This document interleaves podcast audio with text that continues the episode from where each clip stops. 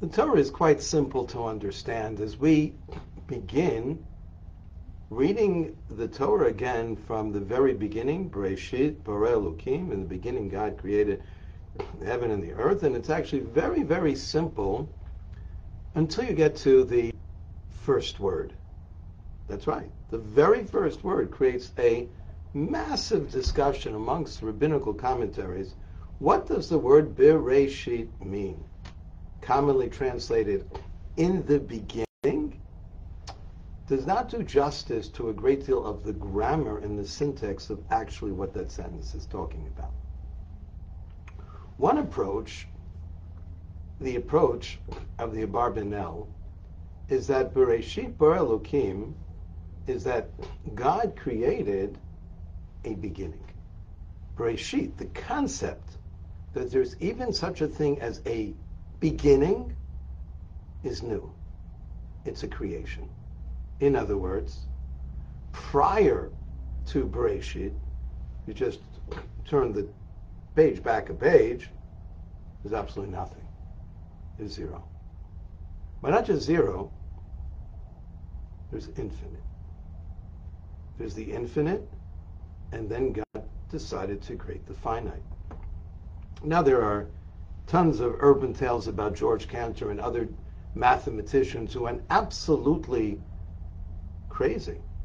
He died in a sanatorium, and allegedly, it's probably not true, but allegedly it's because he was dealing with the concept of infinity and how one infinity can be greater than another infinity, and we're certainly not going to touch the mathematics of it. We don't have time for no time. But the very concept of the infinite. Imagine if you were not a God believer and you had to go back to that nanosecond of time in which there was no time. There was something, but it was really nothing. And then out of the nothing emerged, and, and that nothing, which was something, but we don't know exactly what it is, so, but that was for infinite time because time had not yet been created. So the dimension of time is a creation. And that's just what it says in Breshit. Breshit Bar Elokim, the very first thing God created was the concept of time. It reminds me of a congressional investigation that took place in the 50s with a discussion with NASA scientists in the House investigation that was just curious about science. As the Big Bang Theory was becoming very prominent, one of the scientists was questioned, why did it take so long to come up with the Big Bang Theory? And the scientist paused for a moment and said, look, we scientists imagine that we are climbing on this mountain of knowledge. And we keep approaching the top and the top and the top. And we get to the very top, and curiously, there's a book there. And the book is a Bible that says, In the beginning, God created.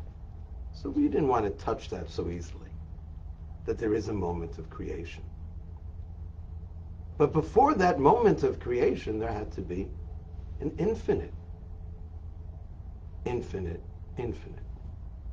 And afterwards, it's an infinite, infinite. And so we human beings have to start Breshit and understanding that time is a creation. It's an artificial creation. It's a creation, whether it's a dimension, whether it's simply a chronology, a Newtonian time, but it had to be imposed. It wasn't always. And when you think about it, and the older you get, and I'm just looking at the picture which Facebook, those anti-Semites are turning everything gray. I, I don't know how that's happening. We start thinking about this ongoing sequence of our lives and how quick it is. I frequently have said to my mind after looking at the young man that I learned Daf Yomi with, who began with me six cycles ago, hey, what's going on here? These guys get old. Bor. Time is a creation. And as the very first mention, the very beginning of the entire Bible, the Genesis concept of time is there to make us realize that this is the most precious commodity that we have, this second.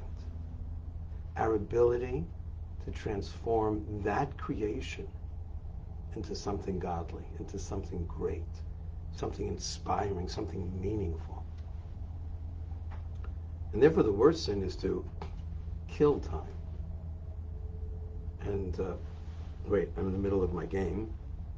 We can all of a sudden you look around and do you get these reminders that you how much time you spent, screen time you had last week or the week before? We can kill time. God gave us the present of this moment.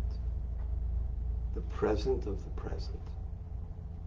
And our ability, as soon as we open up the Torah, is to say, wow, Bereshit, the very first creation is time. I want to honor it. I want to make it meaningful.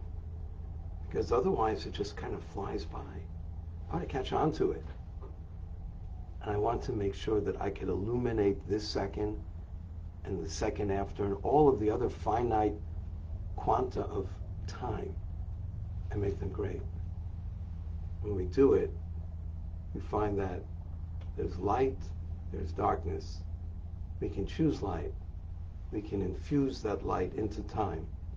And ultimately, we can conquer the darkness. Shabbat Shalom.